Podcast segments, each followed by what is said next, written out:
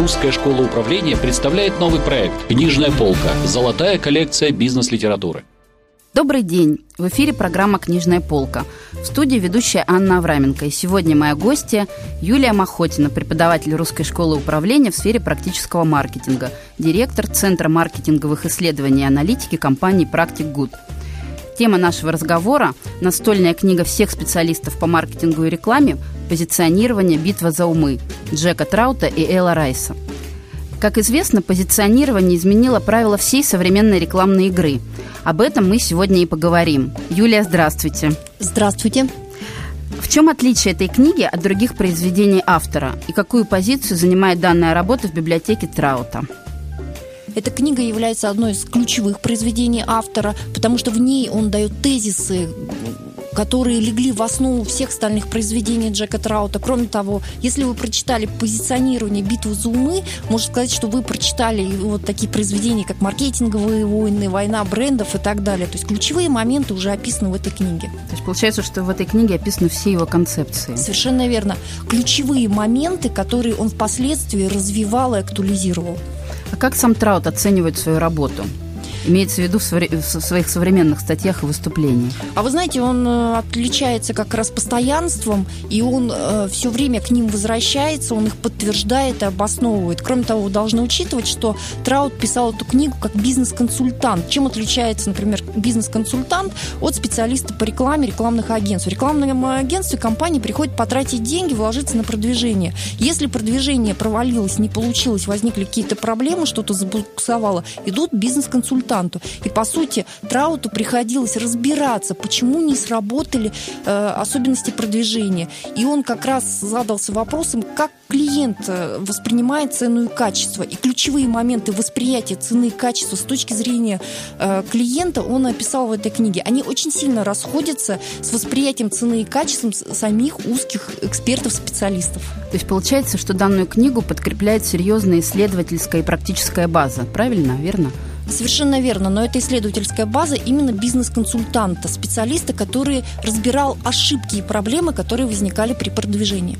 Юлия, есть известный тезис о том, что позиционирование не есть то, что производитель делает со своим товаром. Позиционирование – это операция на сознании потенциальных покупателей. То есть мы позиционируем продукт в умах своих клиентов. Это как раз то, о чем писал Джек Траут «Битва за умы». Да, но нужно учитывать, что вот это состояние, которое вы описали, наступает на как конкурентных рынках, причем уровень конкуренции настолько высок, что все товары уже одного качества. И у нас тоже есть клиенты на российском рынке, которые говорят, да мы все одинаковые, угу. нам уже нечем отличаться. В таком случае мы смело вручаем ему книгу Джека Траута и говорим, вперед, читайте, смотрите, как нужно отличаться, потому что важно отличаться не технически, а уже в умах. То есть, когда уровень технического развития настолько высок, что уже функциональные элементы вы не внесете. Можно внести изменения только в умах, в представлении потребителя. И именно об этом уровне брендинга и пишет Траут. Это очень интересно. Юлия, вот вы как эксперт по практическому маркетингу, кому в обязательном порядке порекомендуете почитать эту книгу и почему? Мы рекомендуем эти книги стартапам, первую очередь. Во-вторых, маркетологам, которые занимаются разработкой новых продуктов, директорам офисов, э, продукт-менеджерам. Юлия, книга была издана в 70-х годах, но до сих пор считается Библией всех маркетологов и специалистов по рекламе. Вот почему? Потому что она описывает ключевые особенности восприятия клиентов, которые сегодня развивают современные психологи социальной экономики маркетинга, по сути, нового уровня маркетинга. И основу, первооснову были заложены именно в этой книге. А насколько описание потребительского восприятия цены и качества продукта, описанные в книге, соответствует подходам современной психологии и социологии? Я Ваше бы... мнение как эксперта? Вы знаете, мы очень много изучаем книг, ездим за рубеж, изучаем, что предлагают наши зарубежные коллеги, и видим, что они прекрасно используют работы Джека Траута и опираются на них, и дают ссылку, и не стесняются года выпуска и так далее, и открыто признают, что, по сути, он первый начал, один из первых начал разговор об этом. Знаете, говорят, что mm-hmm. философия мертвая наука, но это мертвая наука, когда ты начинала э, задавать вопросы, которые легли в основу современной науки. Вот он первый начал об этом размышлять, говорить, говорить, думать, и в итоге ну, создал ту базу практическую, теоретическую, которую впоследствии начали развивать остальные направления маркетинга, рекламы, пиар и продаж. Ну, действительно, с момента издания книги прошло более 40 лет, и, наверное, какие-то идеи потеряли свою актуальность. Есть ли какие-то подходы и методы, которые на сегодняшний день категорически устарели? Я бы так не сказала. Что, я бы сказала, что наоборот, у нас в России они э, еще не потеряли свою актуальность. Они могут быть немного э, потеряли свой блеск для рынков Америки, который снова шагнул вперед, и они уже ищут новые пути и направления, и говорят, что бренд должен там по всем четырем э, быть уникальным, идеальным. Но для российского рынка все прекрасно подходит. Юлия, вы читаете много литературы по маркетингу и рекламе. Скажите, пожалуйста, как эксперт, как часто современные авторы бизнес-произведения опираются или ссылаются на работу Траута? практически в каждом произведении страниц 100 посвящено либо отстройке от авторов, либо обсуждению его методов работы. Поэтому, еще раз повторяюсь, читайте первоисточник. Юлия, вы как преподаватель, который уже много лет читает э, практический курс для маркетологов, вот скажите, пожалуйста, как все-таки правильно произносить маркетинг или маркетинг?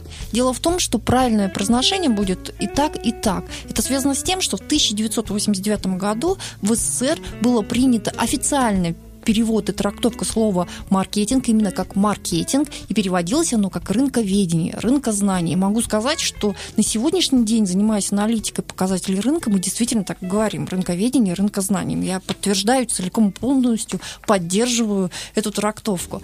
А тем не менее, ведь западная трактовка все-таки первая, ударение на первый Совершенно слог. верно. В нулевых годах, когда люди начали, специалисты активно интересоваться вопросами маркетинга, все поехали, начали читать книги, книги, поехали за рубеж, начали изучать, что это такое, и, соответственно, начали говорить на английский манер маркетинг. Отсюда э, так, как вы произносите, это наглядный пример того, где вы учились по отечественной литературе, либо на зарубежных курсах и на зарубежной литературе. Юля, спасибо большое за вашу рецензию. Я уверена, что вы облегчили выбор многим специалистов по маркетингу при покупке книги. Уважаемые слушатели, сегодня мы с Юлией Махотиной, преподавателем Русской школы управления в сфере практического маркетинга, директором Центра маркетинговых исследований и аналитики компании «Практик Гуд», говорили про книгу Джека Траута и Элла Райса «Позиционирование. Битва за умы».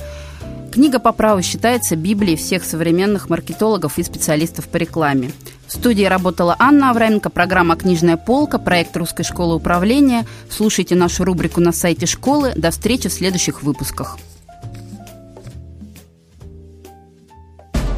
Русская школа управления представляет новый проект «Книжная полка. Золотая коллекция бизнес-литературы».